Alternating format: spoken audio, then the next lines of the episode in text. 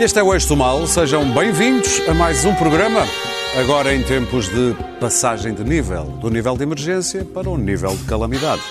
E para comentarem o desconfinamento progressivo, também a situação da TAP e não só, cá estão como sempre a Clara Ferreira Alves e o Luís Pedro Nunes.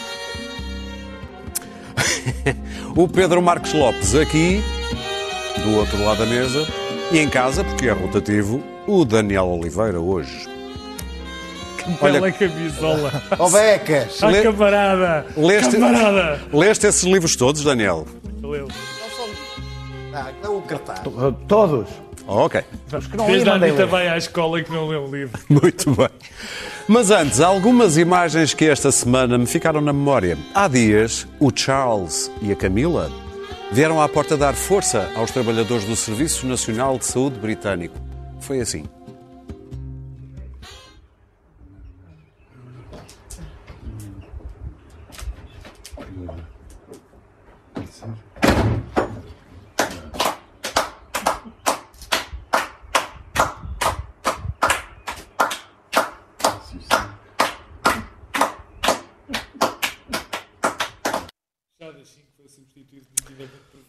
Como é que se diz em inglês? Awkward. Pelo menos percebe-se que o príncipe já está recuperado da Covid. Bem mais animada, bem mais empolgada. Essa sim foi a conversa que o ministro Pedro Nuno Santos teve com o deputado do CDS numa audição esta quarta-feira no Parlamento sobre o futuro da TAP, que vai ser tema mais à frente aqui no programa. Vejamos. A empresa sabe qual é a dívida da TAP? Sabe? 800 milhões de euros. E o que o senhor deputado aqui está a dizer é que uma empresa altamente endividada, com 800 milhões de euros de dívida, cerca de 800 milhões de euros de dívida, com a atividade toda parada, sem perspectiva de recuperação. O senhor deputado diz-me que um empréstimo de 350 milhões de euros, um empréstimo, deixe-me acabar, um empréstimo de 350 milhões de euros garantido cá pelo povo português, vai resolver o problema da empresa. Já, já, já perdeu algum tempo para uh, avaliar e analisar a TAP? Sabe se 350 milhões de euros de dívida, a somar aos 800, vão resolver o problema da TAP? Quem é que vamos atravessar? Vamos atravessar para o português. Tem que também dizer a verdade toda. Ai não, é o empréstimo é privado. O empréstimo é privado. E se a empresa não puder pagar, o empréstimo é de quem? O empréstimo é de quem? Pois, não, não precisa de lá ir, porque eu digo-lhe. Eu vou-lhe vou dizer. Eu vou lhe dizer, é o povo português que paga. É o povo português que paga. Percebe? E se é o povo português que paga, é bom que seja o povo português a mandar.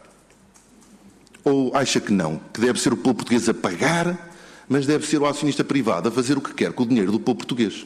Pedro Marcos Lopes, és tu que vais começar por Hoje, falar sem pausa dramática. sobre Sem? o desconfinamento progressivo com estes números parecem totoloto 4, 18 e 1. 4, segunda-feira, 18, meio de maio, mais ou menos, e 1 de junho. Eu é mais 8, 11 e 30. Viste Anda a, def a defesa deste projeto, vá, de António Costa hoje? Vi. Vi, vi, vi tudo. E o que é que te parece? Bem, primeiro pareceu-me que o, eu nunca vi um, nunca vi o primeiro-ministro tão bem preparado para, para, para uma alocução e tem e, e tinha boas razões para isso e, e, pareceu-me disponível para todas as perguntas. Enfim, foi é de elogiar a, a, a comunicação, pelo menos o modelo da comunicação e o nível de preparação que ele trazia. Bom, eu, em relação às medidas, parecem-me todas relativamente equilibradas. Não tenho grande capacidade crítica. Há uma que eu já tinha criticado e que me parece que, que eu não concordo, mas enfim, que é a questão de serem primeiro os alunos do décimo e décimo primeiro ano e depois nem vai haver, pelos vistos, o ensino primário. As creches, em princípio, também só abrem dia, dia 1 de junho. Eu desde o princípio achei que o ideal era entrar em esta abertura ser com os alunos do primário, da creche, porque uh, Mesmo não sabendo só que há muitos pais que não...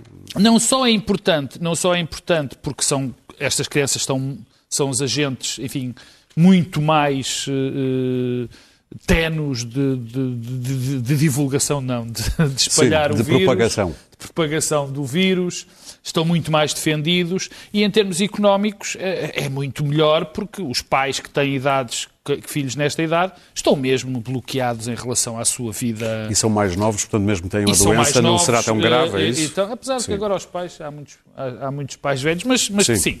são mais novos. Bom, mas isso é uma medida, as outras eu francamente não tenho. E mais, e, esta, e aquilo que eu digo está muito defendido por muitos países europeus que, que- que estão a preparar isso.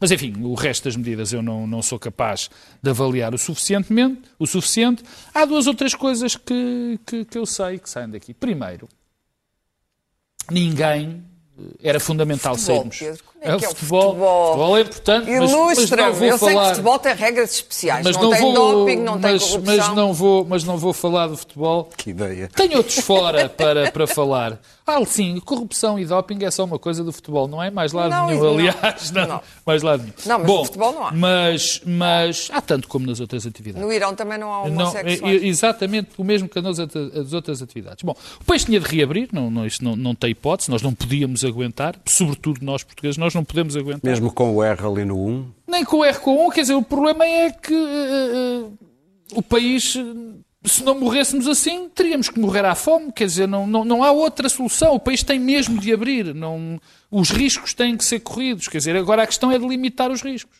E nesse aspecto, eh, eh, há um ponto que é essencial nesta altura: dizer, agora é connosco.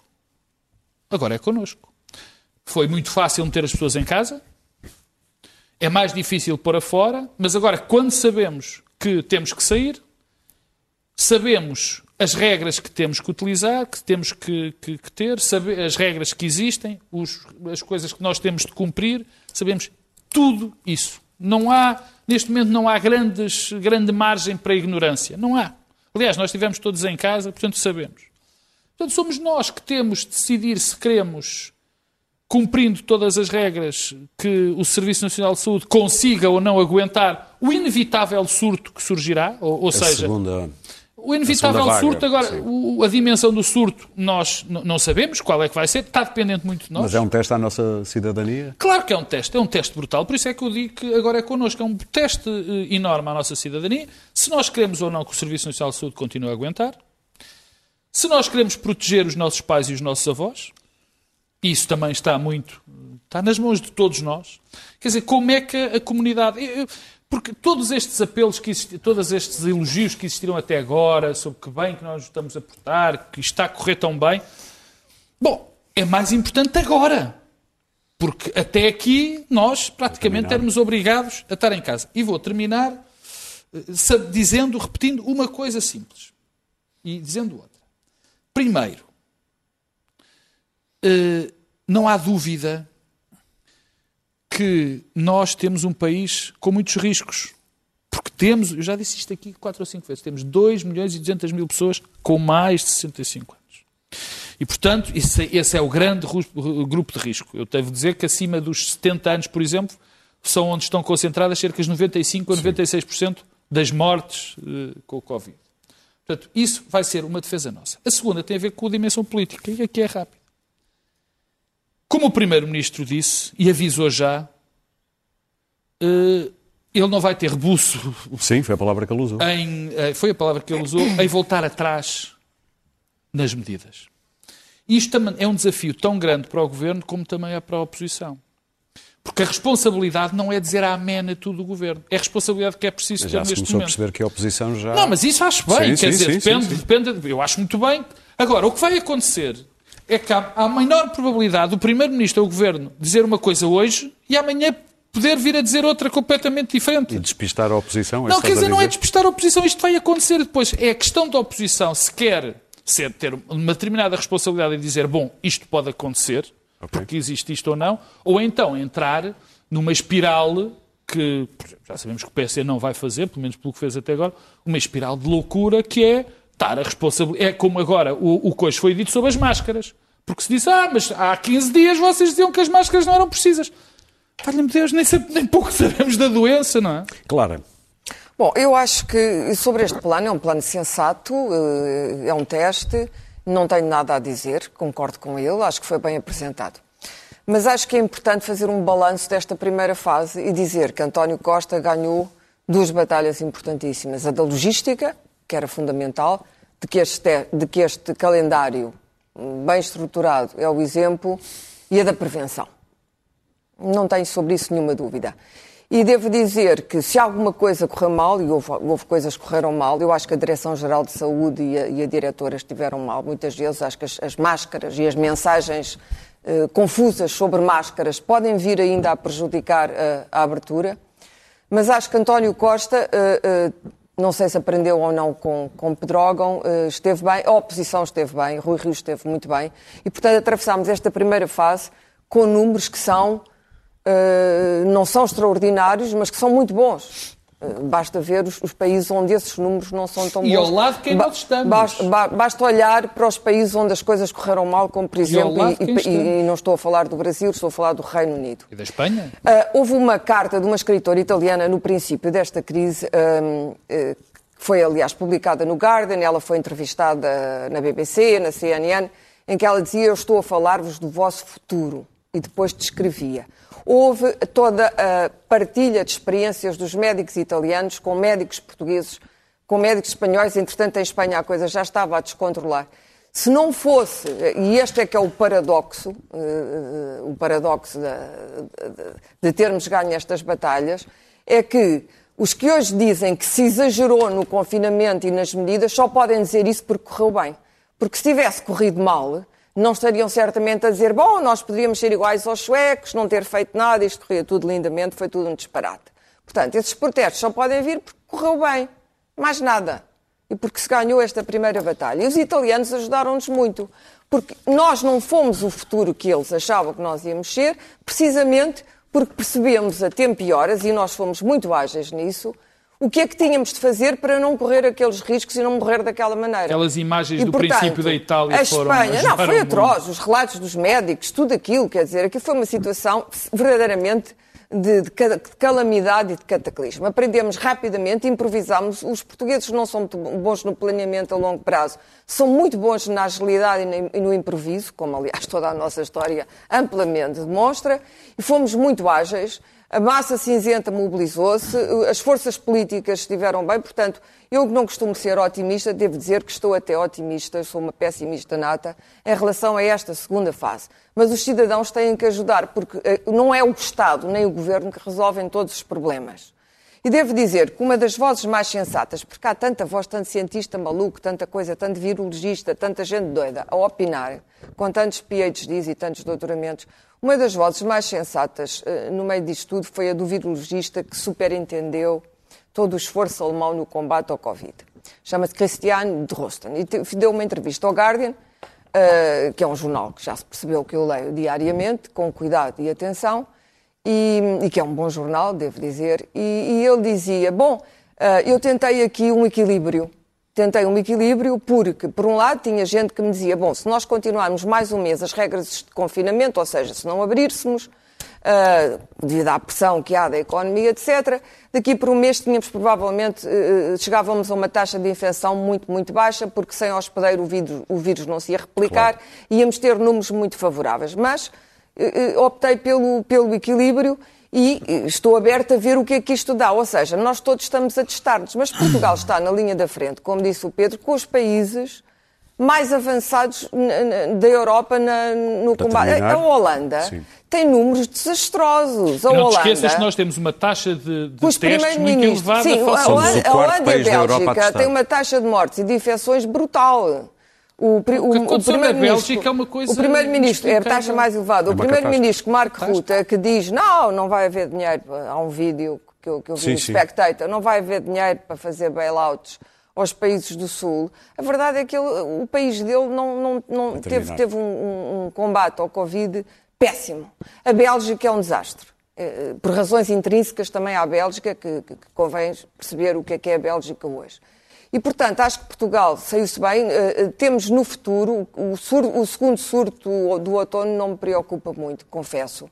Porque acho que o vírus, quando estiver menos disseminado na, na comunidade, vai ser muito menos perigoso. Luís Pedro? O que me preocupa é a nossa exposição, e isso está em relatórios internacionais, a viajantes, porque isso é que é o grande perigo do Brasil, mas a, nossa situação, imunidade é muito baixa, claro. Onde, por isso Porque mesmo. nós temos muito Mas imagina que a taxa de infecção aqui está mais ou menos controlada, mas começa sim, sim, a, ter viajantes dúvida. brasileiros. Bom, e, ah... e, o que está a suceder no Brasil é, é impensável. América. E depois tens a Espanha, mas o Brasil é para mim o grande Muito bem. perigo. Luís Pedro? Eu não posso ser acusado de ser um costista, mas eh, nem, nem- nem nunca fui um grande adepto deste Primeiro-Ministro. Mas eu quero aqui dizer que, comparativamente ao modo como vi lidar com outras crises, por exemplo, a dos incêndios, e agora como estou a ver lidar com esta crise, é completamente diferente. Eu hoje estive a vê-lo não só na conferência de imprensa, como na, na entrevista que deu à RTP, e eh, estava a olhar para ele e disse: Este homem, numa situação tão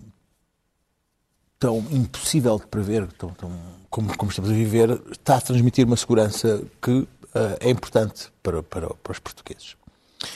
Ah, e o plano em si, eu não consigo. Quer dizer, a única coisa que eu posso dizer do plano de desconfinamento, palavra que eu nunca tinha ouvido falar até, até há pouco tempo, nem confinamento nem desconfinamento. Confinamento, enfim. Confinamento Agora, já existe. Sim, sim, agora desconfina, o plano mais de desconfinamento. mais de Ele é até desconfinamento descafeinado, mas desca- desconfinamento. ah, ah, o plano de desconfinamento é um plano sensato. Agora, eu não sei se a realidade que aí vem é sensata. Eu acho que a realidade pode não vir a ser sensata, porque são muitas variáveis que estão. Uma são as próprias pessoas. As pessoas ah, tendem a ser ah, de uma variável de difícil controle, porque neste momento há uma sensação que eu tenho, que eu presinto, que é de que isto acabou e, e que não começou. Aliás, o ciclo que aí vem, acho que é, é- neste momento estou, vamos constatar que o ciclo que aí vem é mais difícil. Porque lida com pessoas fora de casa e o vírus, eh, que também é difícil, uma variável difícil de controlar. E depois, tudo isto é território desconhecido, quer dizer, isto nunca aconteceu. Estamos a, estamos a planear fazer algo sobre algo que nunca aconteceu.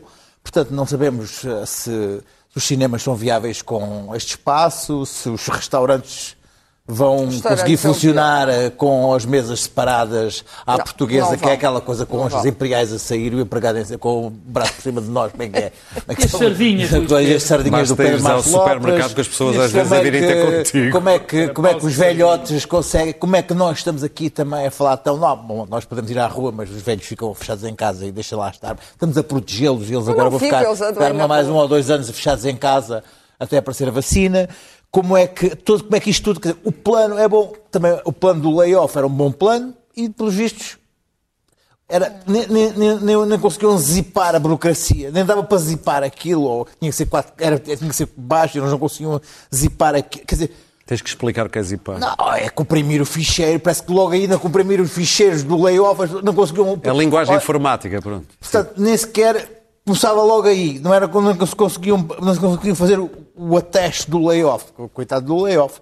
E então, o plano é um bom plano. Agora, se resulta, isto não é como o A-Team, que havia aquela, os soldados da fortuna adoram quando um plano bate certo. Não é? Isso é Revenge of the 90s. E então, dizer, era a agora, dublagem brasileira. Era a dublagem. É melhor. É a é. Adoro quando um plano bate certo. Bom, eu acho que o plano é um bom plano. Agora, nós nem sequer temos bem a noção, estamos eh, a sair da, da caverna do Platão. O sol está a bater. Não sabemos o estado em que está a economia, não sabemos se, se o desemprego é péssimo. 5% ou 25%, não sabemos se as, se- se as empresas vão resistir a junho quando tiverem que pagar o, o pagamento, o pagamento por conta e mais os 20% E não esqueças do- da dependência dos de lá de fora, porque nós não podemos contar com... Ah, Neste momento havia uma coisa, eu, eu há dias ouvi uma coisa interessante. para eh, terminar? era, nas outras crises, nós podíamos emigrar e fugir, tínhamos, eh, os, os turistas podiam vir para cá, tínhamos os alemães a comprar. Quer dizer, neste momento não podemos fugir para lado nenhum. quer dizer, não há exportar para fuga, lado não há nenhum, fuga. nada. Quer dizer, os, parece que os bilionários americanos querem fugir para a Nova Zelândia, mas isso, enfim, são os milionários entrar, não, devem não devem deixar não. entrar. Vamos ouvir Daniel. Ah, e então, Mas vai haver dinheiro, voltando vai haver a isto, eu acho, que, eu acho que o plano é sensato, é um bom plano. Agora, o vírus, mais os portugueses, mais a praia, mais a economia, mais a crise, mais as falências, mais o pagamento por conta, mais não sei o quê, dá um X. Daniel. Antes, não, deixa Daniel. Vamos ouvir Daniel. Vamos ao segundo tema. Vamos ao segundo, te- vamos ao segundo tema. Olha a cara dele, olha a cara dele. Não, deixa-me só dar esta, esta pequena nota. Eu, eu há bocado estava a interromper a, a Clara e, e não, e não terminei. Nós não podemos esquecer que o surto é, está, está, está, está- é muito possível, porque uma das consequências desta gestão até agora ter corrido bem, não é? É também nós temos muito pouca gente imunizada. Muito Então, pouca gente. E agora as conferências de imprensa ao meio-dia, gente- os números vão, vão Vamos ouvir o Daniel. não é? Vamos ouvir o Daniel. Mas nenhum país tem muita Vamos gente ouvir o. Daniel, meus caros. Daniel, registra. Daniel, registra da próxima vez e fazes o, o mesmo quando estiveres aqui. Ah, coitadinho, é uma vítima. Ele está com cara de, de Calimero, está. Força aí. Dá-lhe, camarada. Uh, uh, eu acho difícil dizer que o António Costa teve bem se a DGS teve mal, porque a DGS foi o centro desta operação e, e- e- teve que dar a cara todos os dias e, portanto, não concordo. Acho que a Diretora-Geral de Saúde foi, aliás, acabou por funcionar como uma espécie de saco de boxe onde as pessoas poderiam libertar, porque já que o António Costa estava bem, alguém tinha que estar mal. Eu acho que ela esteve bem e, aliás, acho que uma parte razoável uh, do que correu bem se deve a ela. Uh, uh, bem, com o R0, o famoso R0, eh, não é o ideal, mas também eh, aguenta-se. Eh, as- as- a ocupação das unidades de cuidados intensivos está a 54%, e é- isso pesou muito para esta decisão.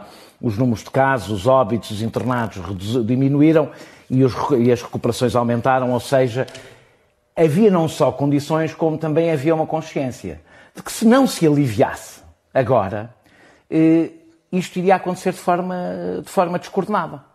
Eh, Porque o, o confinamento tem limites, tem mesmo limites e, portanto, iria, as pessoas iriam começar elas próprias a relaxar e isto e acabava por se fazer de forma mais desorganizada. Evidentemente que dizer que fica, fica em casa é muito mais difícil do que regular uma maior liberdade das pessoas, até porque a mensagem é muito mais contraditória. São mensagens contraditórias. Tudo, não há nada agora que não tenha um mas. Há- havia quem defendesse, nós falámos disso aliás aqui, que os mais velhos deveriam ficar eh, confinados até haver vacina, do ponto de vista eh, estritamente eh, epidemiológico estaria certo, mas além de ter repercussões noutros indicadores de saúde bastante fortes, muitíssimo fortes, e acho que só, quando agora começar o desconfinamento vamos perceber até que nível foram fortes, seria constitucionalmente inaceitável. Eu, aliás, acho estranho, eu acho que um, um dos grandes debates devia ser em torno dos lares. Eh, e É onde acontecem, não só em Portugal, em todo lado, pelo menos toda a Europa, uma parte muito substancial das- dos óbitos são nos lares. E, e, é, hoje, do que eu percebi, ainda ficou sem data as visitas. Ora, as visitas aos lares são muitíssimo importantes para a própria saúde eh, eh, do- do- das pessoas que lá estão. E eu tenho uma certa dificuldade de perceber porque é que não há tendo em conta a importância que os lares têm em todo este processo e o dinheiro que se está a gastar, não percebo porque é que não há um investimento muito grande para encontrar algumas soluções alternativas para. Eu não tenho aqui nenhuma resposta, até porque não sou um especialista na matéria, mas percebo que poderiam ter, eh, poderia haver, eh, era um investimento que valia a pena fazer, fazer do ponto de vista de contratação de pessoas e de tentativa de, de alguma dispersão, para que os- as pessoas que estão nos lares recebam visitas. Porque se não receberem visitas durante muito mais tempo, eh, eh, vão morrer mais depressa, vão desacelerar a sua, eh, eh, o o que lhes está a acontecer.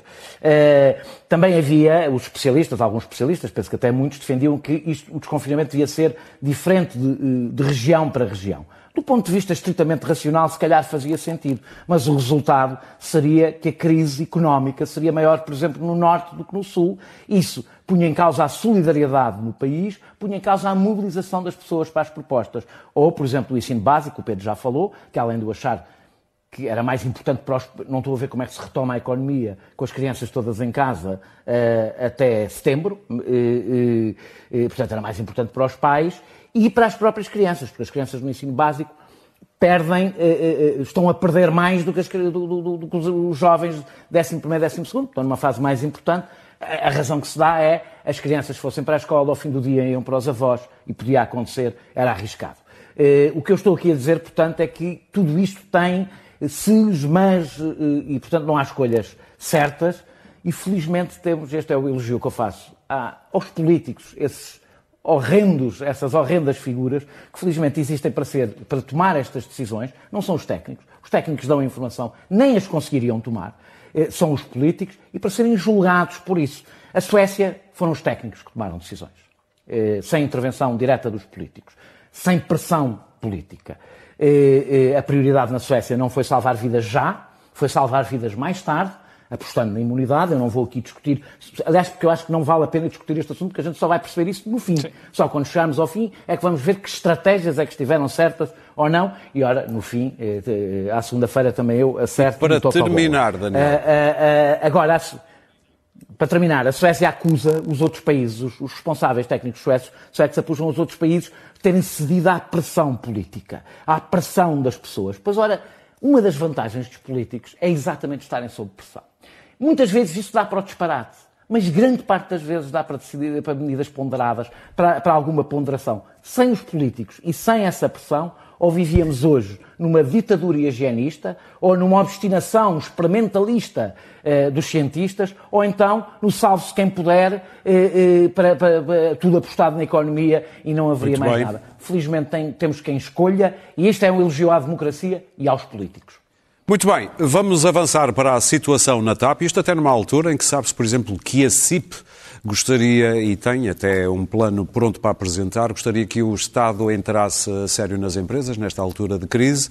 Basicamente, no que se passa com a TAP é que a Comissão Executiva apresentou um plano em que há um empréstimo privado de 350 milhões, com o aval do Estado. Há pouco ouvimos o Ministro uh, Pedro Nuno Santos a explicar a um deputado do, do CDS que mais vale o Estado então subir o capital, aumentar o capital e muda a sua uh, posição estratégica dentro da empresa. Isto não é, Clara, uma nacionalização. Não faço ideia. Mas também é, ou não? Não estou na cabeça. Não, já, eu, a TAP, para mim, é uma daquelas situações do, do Gama Torres. É, é lá questões graves, questões terríveis. A prostituição, o pauperismo, isto é essa de Queiroz. E a TAP. e, portanto, o azogado ministro com aquele ar com que ele disse, não, não temos nada que pagar. Eh, eh, e dizemos à Alemanha que não pagamos. Eh, eu vi-me a mim sentada ali no lugar dele a dizer mal da TAP, que é uma coisa que eu digo com grande frequência. E, portanto, ele esquecendo-se que era ministro, disse, era o que faltava. Aquilo fez-me lembrar eu um acho que Daniel Oliveira e a sua houve algum, houve algum, algum acionista da TAP que irritou o Pedro Nuno Santos. E o Pedro Nuno Santos, irritado, esqueceu-se que era o ministro daquela pasta e resolveu, enquanto, oi, oi, enquanto Pedro Nuno Santos dizer era só. Foi, não, não, esqueceu-se liturgicamente. Ah. Não se esqueceu que era ele que mandava, claro. Liturgicamente esqueceu-se que tinha que ter posse de Estado e ser digno e atuante e disse era só o que faltava, essa cambada de malandros. Estou farto deles, basicamente a tradução do que ele disse é, é isto. Estou, sou farto de os aturar, não tenho nenhuma paciência para esta gente e a partir de agora quem manda sou eu e a música mudou. E, portanto, é evidente que música, uh, o, Estado tinha 50%, mas não tinha nada, só tinha. Uh, estava lá uh, a fazer figura de urso, toda a gente sabe. Que a figura de urso é uma das frases mais bonitas, do, de, de, é, é, muito bom. A língua portuguesa tem coisas, mas ninguém sabe o que é uma figura de urso. Não. Nem os russos, nem os russos. Ninguém sabe. E, portanto, Pedro Nuno Santos, que até tem aquele ar um bocado ursulino, fez alguma figura de urso com, o, o, com os prémios. Lembra-se quando ele ficou chateadíssimo com a história dos prémios e agora chegou a altura da vinga. Eu devo dizer, não tenho nenhuma simpatia, nem pela TAP, sobretudo pelos acionistas da TAP. Nós tínhamos primeiro aquele Abramovich, lembra-se que era um gangster. Efremovic. Um, um gangue, Efremovic. Abramovich é também é. É o da bola. Não, russo, é tudo igual. Mas é para tudo, terminar... Mas este era mais pobre, só. Vamos fazer uma ronda rápida para termos tempo E depois ficámos com o Nilman. E o Nilman também tinha uma, uma linha aérea de quarta ordem e valeu-se da TAP para, para, para leverage, é como se chama isto na linguagem económica, como leverage não deu resultado, não tem capital, é um tipo que está nas, deve estar nas mãos da United, já o outro estava. Havia umas, umas, umas negociações com a Lufthansa, que já o, o, o governo e este ministro suponho que também estavam a olhar com alguma esperança e esta crise veio dar cabo de tudo. Portanto, eu acho, basicamente, basicamente, uma vez fui a um restaurante na Costa da Caparica. Não, tenho que contar, porque a língua portuguesa é maravilhosa. E o homem dizia, uh, uh, perguntaram-lhe uh, se, se, se, servia café. E ele disse, nós aqui trabalhamos basicamente à base de refeições. Daniel! É uma das frases da minha vida. Tens não, que terminar, TAP, somos, senão não eles temos trabalham basicamente Sim. à base de servir péssimas refeições. Mas acho que o Estado deve entrar na TAP, nacionalizar, é a mesma coisa, mesmo não se chama nacionalização, deve, deve injetar dinheiro na TAP, salvar a TAP e depois, quando houver uma oportunidade, deve sair da TAP na primeira aberta e deixar No a TAP... e deix- exatamente, na primeira aberta que haja, que a turbulência pare. Quando parar a turbulência, o Estado deve deixar a TAP Daniel. ao seu destino. E, deix- e deve, sobretudo, acabar com a gestão brasileira da TAP. A gestão brasileira da TAP foi o maior desastre desde Fernando Pinto, que sucedeu à TAP, desde que a TAP é aquilo que é, uma péssima linha aérea. Varigui, varigui, varigui. Varig, varig, varig. Bras- ah, Brasil, que estupidez. Daniel, o- não sei se lembram que foi no segundo governo de Passos Coelho, que durou um mês, que a, que a TAP foi privatizada dois dias depois do governo ter sido derrubado. Eh, eh, e sabendo, Pedro Passos Coelho, que o governo que realmente ia tomar posse tinha já dito que ia reverter a medida eh, e esta urgência enorme de vender a TAP foi para a vender a, uma- a um, acionista que se sabe que tem como hábito comprar, engordar, vender. Portanto, que não pensa a médio e longo prazo em nada onde se mete. Eh, eh, em, e o argumento que foi dado por Pedro Passos Coelho é que não se podia deixar a TAP falir. Isto é importante lembrar agora, que era esse o argumento, não, era, não deixar eh, a TAP fa- falir. Depois veio uma renacionalização que não aconteceu. Eh, o Estado, Pedro Marcos, com a posse de Estado, que a Clara sentiu falta. Eu, aliás, adoro ser roubado com posse de Estado. O, eh, É uma coisa que me dá um ânimo diferente. O que é importante é ter posse de Estado. Mas repararás que eu, a minha simpatia Eh, eh, estava com o Estado- teu ministro. Interrompas, que Daniel. isto é Pronto, não é meu ministro, é nosso ministro. É, é ministro da República. É, o, Estado, o Estado é um gajo porreiro, basicamente. O Estado é um gajo porreiro que paga, mas não manda. Portanto, tem metade, tem, tem, a a Atlantic Gateway tem metade da TAP, faz o que quer, não, não passa cavaco a ninguém, não presta contas a ninguém e estão lá os administradores não executivos do Estado, a quem eles nem sequer informam se dão prémios, se não dão prémios, eh, eh, não informam de nada. Eh, Todas as companhias vão precisar de dinheiro, urgentemente, e a proposta do Sr. Newman e do Sr. Pedrosa era os- o- havia um empréstimo privado de 350 milhões com garantia pública. Como o Ministro explicou, como a TAP deve 800 milhões, é é altamente improvável que pague os 350 milhões, portanto, de uma forma ou de outra, o Estado, o Estado vai ser obrigado a chegar-se à frente eh, eh, de novo para pagar. E o que Pedro Nunes respondeu, na realidade, é uma lapaliçada.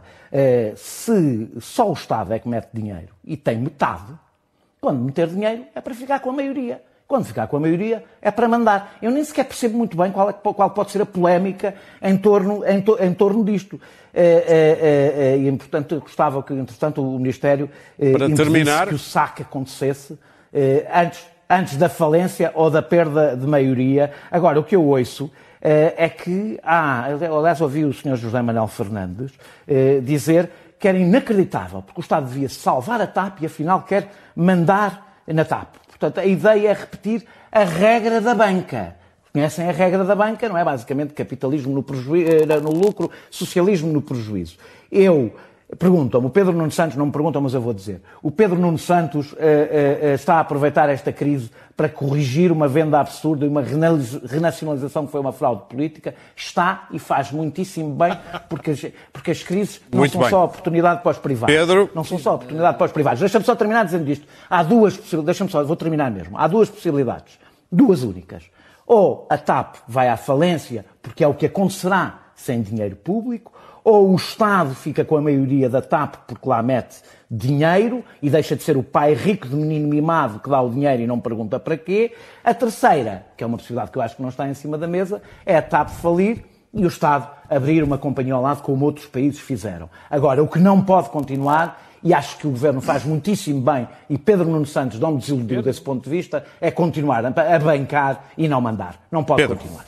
Bom, Vamos ser rápidos, senão não temos tempo para notas. isto não dá para ser muito rápido, Então particularmente depois do que o Daniel eh, disse. Como é que dizia a anedota? Não há bracinhos, não há bolachinhas. Primeiro, ninguém quer a Sim. nacionalização no governo. Só há uma pessoa que dá a entender que quer a nacionalização, que é Pedro Nuno Santos. Mas ninguém quer. Nem António Costa, nem Cisa Vieira, nem Augusto. Ninguém quer a nacionalização. E, aliás, ficou relativamente claro hoje na entrevista do. Tu, quando dizes ninguém quer a nacionalização, é mesmo ter lá dinheiro também não querem? Não, não, não.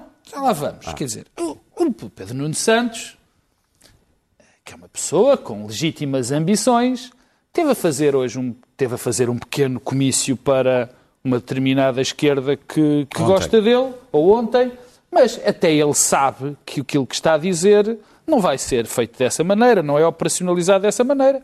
E eu não digo nada do que disse aqui há três semanas. Quer dizer, quando o Estado mete dinheiro, é evidente que deve eh, ter alguma voz. E isso não tem acontecido. Mas não vai acontecer isso? Não. Não vai. Acho, não sei se vai acontecer ou não. Eu acho que não. Eu acho que nem até o Pedro Nuno Santos sabe que isso, que isso não vai acontecer porque o Governo pura e simplesmente não quer. Daniel estava a dizer que o Governo queria. Não é verdade. Pedro Nuno Santos quer. O resto do Governo não quer. Ponto. Depois há aqui várias coisas... Pedro, que- deixa-me só dizer uma coisa. O Pedro Nuno Santos é o, Pedro Nuno Santos é o ministro da pasta. Portanto, tu podes nomear um ministro do, outro ministro da pasta. O governo é representado pelos Não entrem- das pastas. É o muito mesmo bem. ministro da Educação dizer Portanto, uma coisa e tu dizes não é o governo. O É Daniel em ainda não percebeu bem a hierarquia do ministro mas acima dos ministros há o primeiro-ministro que não quer. Depois bem. há os ministros de Estado que também não quer. Eh. Portanto, esses não querem. Agora, o que está em causa é, neste caso concreto, é se vai fazer ou não o que a Europa está a fazer. A Europa tem feito exatamente o que agora é proposto. Não quer dizer que eu concordo ou não. Aconteceu, por exemplo, na Lufthansa. O Daniel falou da Lufthansa. Na Lufthansa, o Estado vai bancar, uma, ah, ah, vai avaliar, milhões, vai, vai dar um aval em relação a isso, que é o que aqui se pede. Depois, quando o Pedro Nuno Santos ali jura, quer dizer, bate o pé, dizendo, é, sabe quanto é que deve? 800 milhões. Pois é, é verdade, 800 milhões. Curiosamente, a TAP devia mais dinheiro antes de ser privatizada, antes de ser privatizada não, antes desta gestão entrar, do que agora deve. Devia mais dinheiro. Eh, a TAP, desde que esta gestão, que toda a gente diz mal, é claro, que gosto- diz muito mal dela, desta gestão, a TAP teve um crescimento de, de- de- de faturação enorme. Mas 200 um milhões- crescimento... 200 milhões Sim, não, de- mas eu não de digo, eu não estou a dizer... nos dois últimos não, anos. De acordo, mas teve um crescimento de funcionários, teve um crescimento de funcionários brutal. Tem um paz social e não só paz social, como a frota aumentou, foi substituída. Portanto, eu aceito que tenha havido algumas, algumas erros de gestão, que eu acho normal. Que esta gestão, desde Fernando Pinto, foi boa, na minha opinião, desde que começou, foi. Agora, a questão é muito simples. A questão, aqui, a questão aqui é muito simples e com isto termino. Bem, primeiro é preciso lembrar que foram os privados que também safaram a TAP. Porque a TAP, quando os privados entraram, estava ainda mais destruída do que está agora. termina. Mas eu, só para dizer isto, é o que está aqui em causa. É muito simples e eu concordo com o Pedro Nuno Santos. Que é o seguinte, a TAP, de facto, o Estado não tem na feito, ninguém deixa que lá, os, os acionistas não deixam que ninguém lá meta o bedelho. E, de facto, para um acionista que tem 50% e que provavelmente vai avalizar o empréstimo, é, quer dizer, não pode ser exatamente assim. Portanto, é uma Luís Pedro. negociação em público entre os privados e o, Luís e o Pedro. Estado. Os ministros da República conseguiram não fazer política durante esta, esta, esta crise toda. A não ser o Pedro Nuno Santos ter, ter, ter agarrado os Pedro Nuno Santistas como o Daniel e o seu gato. E é que esta manhã, ter esta manhã, é esta manhã eu entrei na internet e estava a internet, ou, ou- ou a internet vermelha, estava o rubro a dizer grande ministro, grande orgulho neste ministro. Porquê? Porque o Pedro Nuno Santos, que, que ameaça banqueiros alemães, tinha dito "Ah, ah, a música agora é outra. Ora, isto é aquilo que se chama uma cena assim um bocado baixa. Porquê? Porque todas as empresas da Europa de aviação estão a negociar com o Estado empréstimos. A KPLM, a Air France, ah, foram empréstimos. A, Lufthansa, por acaso, são 25% mais um lugar no board. Mas pronto, ah, é, é o que é. Mas são mil Já milhões, não sei quantos, 12 mil milhões, ou o que é que é de, de euros.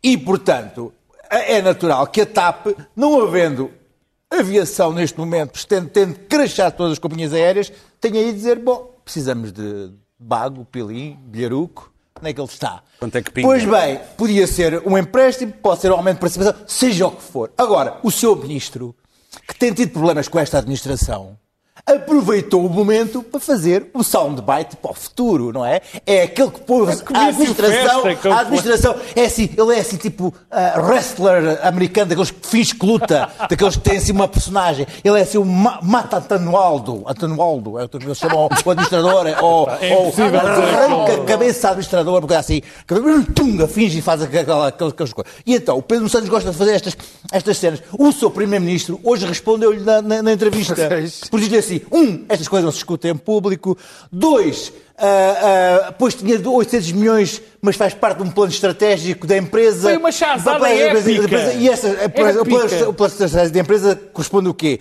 Substituição da frota, compra de aviões, novas rotas, contratação de pilotos, etc. Isso provoca, ah, nunca se saberá se o plano Foi uma chazada que António Costa Ah, deu Pedro Nuno também. Entrada no capital ou não, olha, não sei ainda, está-se a ser negociado. Portanto, o Sr. Primeiro-Ministro ah, ah, despedronizou o Pedro Nuno Santos ah, hoje à noite. E, portanto, o, o, o camarada ah, do gato que está, está em casa continuará na, na internet a dizer grande Pedro Nuno Santos, a direita quer que que falir a TAP e não sei Vamos quantos." às coisa que não notas. acontecerá. Vamos coisa às- que não acontecerá. vamos às notas, E o Pedro Nuno Pedro. Santos ficará coisa. com mais este, este epíteto. Se morresse hoje, se ele morresse hoje, que não Luís queremos Pedro, isso, calma. ficará na sua lápide a dizer assim: o homem que pôs o Antuno Aldo na ordem. Muito bem, Daniel, notas, queres falar desse Na Messias boa. que não Quer faz dizer uma milagres, coisa, não quer é?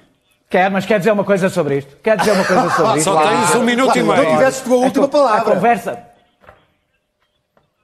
A co- Eu adoro a conversa, eu adoro a conversa que se faz sobre como o Estado é enganado. O Estado é que estão a comparar com o resto da Europa, não sei nenhuma companhia onde o Estado tenha metade da, da companhia e não tenha um único administrador executivo. E, portanto, eu adoro a conversa é que este moralizadora do Estado, etc. Mas depois, mas, mas depois, mas depois, olha, é uma das, é que tu não percebes quem levou a chazada ontem. Mas, não ó, nem mas a isso agora- direita, nem mas isso António agora-. Deixa ouvir, Foi deixa Pedro ouvir, ao menos o Foi Pedro Marques. fim. E o responsável, sou eu que estou a falar. O responsável, o responsável por este péssimo acordo é o senhor que hoje deu a chazada, que é António Costa. E, portanto, se é em António Costa que nós temos toda a confiança para um péssimo acordo, exatamente porque quis fazer um comício dizendo que havia uma renacionalização, não houve renacionalização nenhuma. António Costa participou numa fraude política e enganou os portugueses a propósito da rene- renegociação. Mas eu aplaudo, isto foi as minhas notas, eu aplaudo e a falar do Brasil não falo.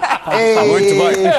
Eu aplaudo, eu aplaudo. Deixa eu ouvir até ao fim. aplaudo. Tá, Estou a falar do Brasil, porque na realidade, estou, a- estou a- estou a falar do Brasil, na realidade o que vocês estão a aplaudir é um tipo, vou terminar, é um tipo de política que se faz no Brasil. E, portanto, acho excelente, acho excelente que vocês aplaudam a enorme chazada Pedro. dada pelo responsável político por uma fraude política que foi a Muito renacionalização. bem, Pedro, não tu foi estás renacionalização. varado com essa cara. Onde é que eu tu estou- eu é estou- Meus caros, nós estamos com muito pouco tempo. Olha, olha, deste- deste-lhe agora não sei quanto tempo e, É estás impossível calar um homem à distância. Eu, como É, se é. diz na minha terra, estou varado com este certificado que foi passado de António Costa e, e com a chazada, mas eu percebo que fiquem Sim, incomodados. mas o Pedro Nuno Santos Não é responsável do acordo.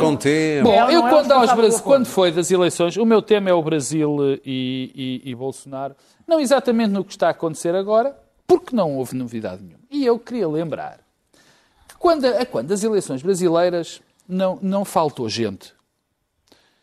E, e, curiosamente, não, não é aquela marginalidade de semi-direita, extrema-direita, eu já nem sei o que é, aquela marginalidade que está insta- instalada no jornal, que a gente sabe, que, que, que delira com o Trump e com o Bolsonaro e não sei Estás a quê. falar de idiotas úteis? Se- Não, não, esses são mesmo só idiotas. Ok. Eh, quando, na altura, houve, não, gente, democratas, a sério, gente boa, séria, do centro-direita, que disse que se recusava a votar em Haddad, que entre Haddad e Bolsonaro se, abster- eh, se iriam abster. Quando, Estás a falar de e, Fernando Henrique E Cardoso. agora sentem-se e agora dizem, ah, afinal enganamos. E eu quero recordar que nessa altura já Bolsonaro tinha dito que o homem era, que, que admirava torcionários, que admirava que era contra o Estado de Direito no fundo, que admirava a ditadura, era tudo isso. Claro. E agora vem dizer, há- não há nada mais hipócrita do que isto, mas o pior é o clima. Oh, oh, Aurélio, desculpa lá dizer-te isto, mas. Pronto, então Senão termino. não, alguém fica sem nota. Não lá termina. Não, não fazes esse número da vida. Já terminei. Morto ao Bolsonaro. Já terminei. Claro. Morto ao Bolsonaro. Bom, a Suécia, eh, pelos vistos, a experiência sueca, que, que agradecemos, são- é deles a experiência, e nós aprendemos com quem podemos. Mas há aqui uns admiradores, e aqui em Portugal também, da experiência sueca. A experiência sueca no início, depois houve algumas medidas, mas no início foi não fazer nada. Resolveu não fazer nada. Isto foi possível por várias razões, porque a Suécia é um país rico, com uma população vital altamente qualificada e altamente educada e abastada, é preciso dizê-lo, com uma população jovem grande, maior que a nossa, e uh, é um país não católico. Isto é importante. É um país não católico, onde com frieza resolveram que haveria um número de elevado de pessoas que poderiam morrer, e essas pessoas morreram. Morreram, uh, já vamos em 2.500 mortos na Suécia, a maioria são de facto velhos e doentes, e eu pergunto-me, os admiradores portugueses da experiência sueca, se estavam em Portugal dispostos a correr o risco, com as características intrínsecas que tem Portugal, porque não é só a experiência externa e teórica que é aplicada ao país, é saber como é que esse país aguenta a experiência. E se acham que em Portugal, onde há 35 mil velhos, em lares ilegais, estava em condições de fazer a experiência sueca. Ponto 1. Um. Ponto 2. A experiência sueca em Manaus, não fazer nada, deu no que deu valas comuns. Pois Pedro. Queres Bom, um popurri de notas, não é? Uh, uh, sim, sim, sim, ainda estou um bocado de coisa de ter visto o Daniel atacar o, o, o, o, o coisa e aproveitar que ele não pode responder. Oh, Bom, ainda estou, ainda estou a ser atordoado. Mas pronto, uh, estava a dizer, quando nós, quando nós sairmos desta, desta, deste, estado, deste estado meio dormente e olharmos para o que se passa no mundo, Uh, vamos ficar espantados e não reconhecer, calhar, o mundo em, em, em, que estamos, porque muita coisa está a acontecer e má. Uh, lamento uh, dizer, mas é, é, verdade. Está a ver o, os dados da, das Nações Unidas sobre a fome no mundo por causa deste vírus uh, são verdadeiramente aterradores. Uh, vai-se passar de. Vão, acrescentar 135 milhões de pessoas com fome. Ao, em um ano vão passar para 265 milhões de pessoas com fome no mundo. Uma coisa assim terrível. E pequenos.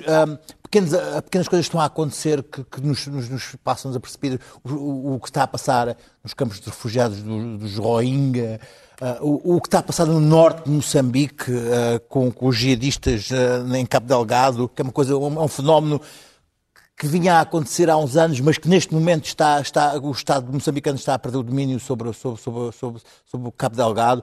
Há pequenos acontecimentos, há pequenas alterações na, na, na geopolítica do mundo que nós não estamos a acompanhar, porque estamos a tentar sobreviver no nosso, no nosso cotidiano e que, para além de, de, dos medos dos autoritarismos, pós-Covid e tal, por aí, ah, mas, mas que quando nós ah, olharmos um pouco ao nosso redor, vamos ver que o mundo se recompôs de uma forma para pior, mas que, que o outro que está lá do lado lá, de, onde nós não conseguimos agora chegar de avião nem de barco, nem de lado nenhum, uh, está pior que nós. Muito bem.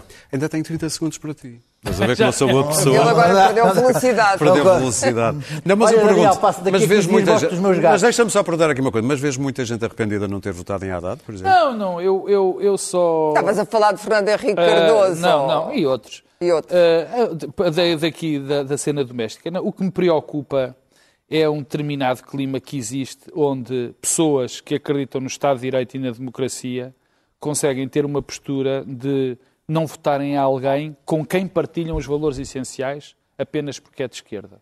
Isso a mim assusta-me, porque a direita, e a, democrática, a direita democrática e a esquerda democrática fazem parte do mesmo, do mesmo quadro fundamental de valores. E ver gente que neste momento, que naquela altura defendeu Bolsonaro e se achava que era indiferente votar num ou votar no outro, acho que devia Muito pensar bem. duas vezes. Ora bem, eu acho que, eu, e não devo ter sido o único, descobri onde é que Trump se inspirou para sugerir aquelas injeções de desinfetante. A Teresa Guilherme confessa-nos. Usar um shampoo e logo um amaciador? Não. Eu uso Bardagic 5. 5 em 1. Shampoo, amaciador, limpa-sanitas, desodorizante íntimo e um magnífico refresco com sabor a laranja tudo na mesma embalagem. Bardagix 5 e tudo fica mais fácil. Hum. Sua golosa. Isto foi no, isto foi no Hermanias, isto foi o Hermanias de passagem de ano de 91, salvo erro. Bom, nós voltamos na próxima quinta-feira. Força aí, já a seguir por indicação da ERC, da entidade reguladora da comunicação, vai ser lido um direito de resposta. Direito de resposta, notícias, viriato. No dia 14 de novembro de 2019, no programa da SIC Notícias Eixo do Mal, foram proferidas calúnias e insultos dirigidos ao jornal online Notícias Viriato. Pedro Marques Lopes referiu-se ao Notícias Viriato como um site de extrema-direita e Clara Ferreira Alves insinuou que os criadores do Notícias Viriato são nacionalistas que gostam de ditadura. O órgão de comunicação social Notícias Viriato, como disposto no seu estatuto editorial, aprovado pela ERC, é um jornal online, livre e independente, que defende o primado do Estado de Direito e a liberdade de pensamento, de expressão e de imprensa, com o objetivo de estimular o pluralismo.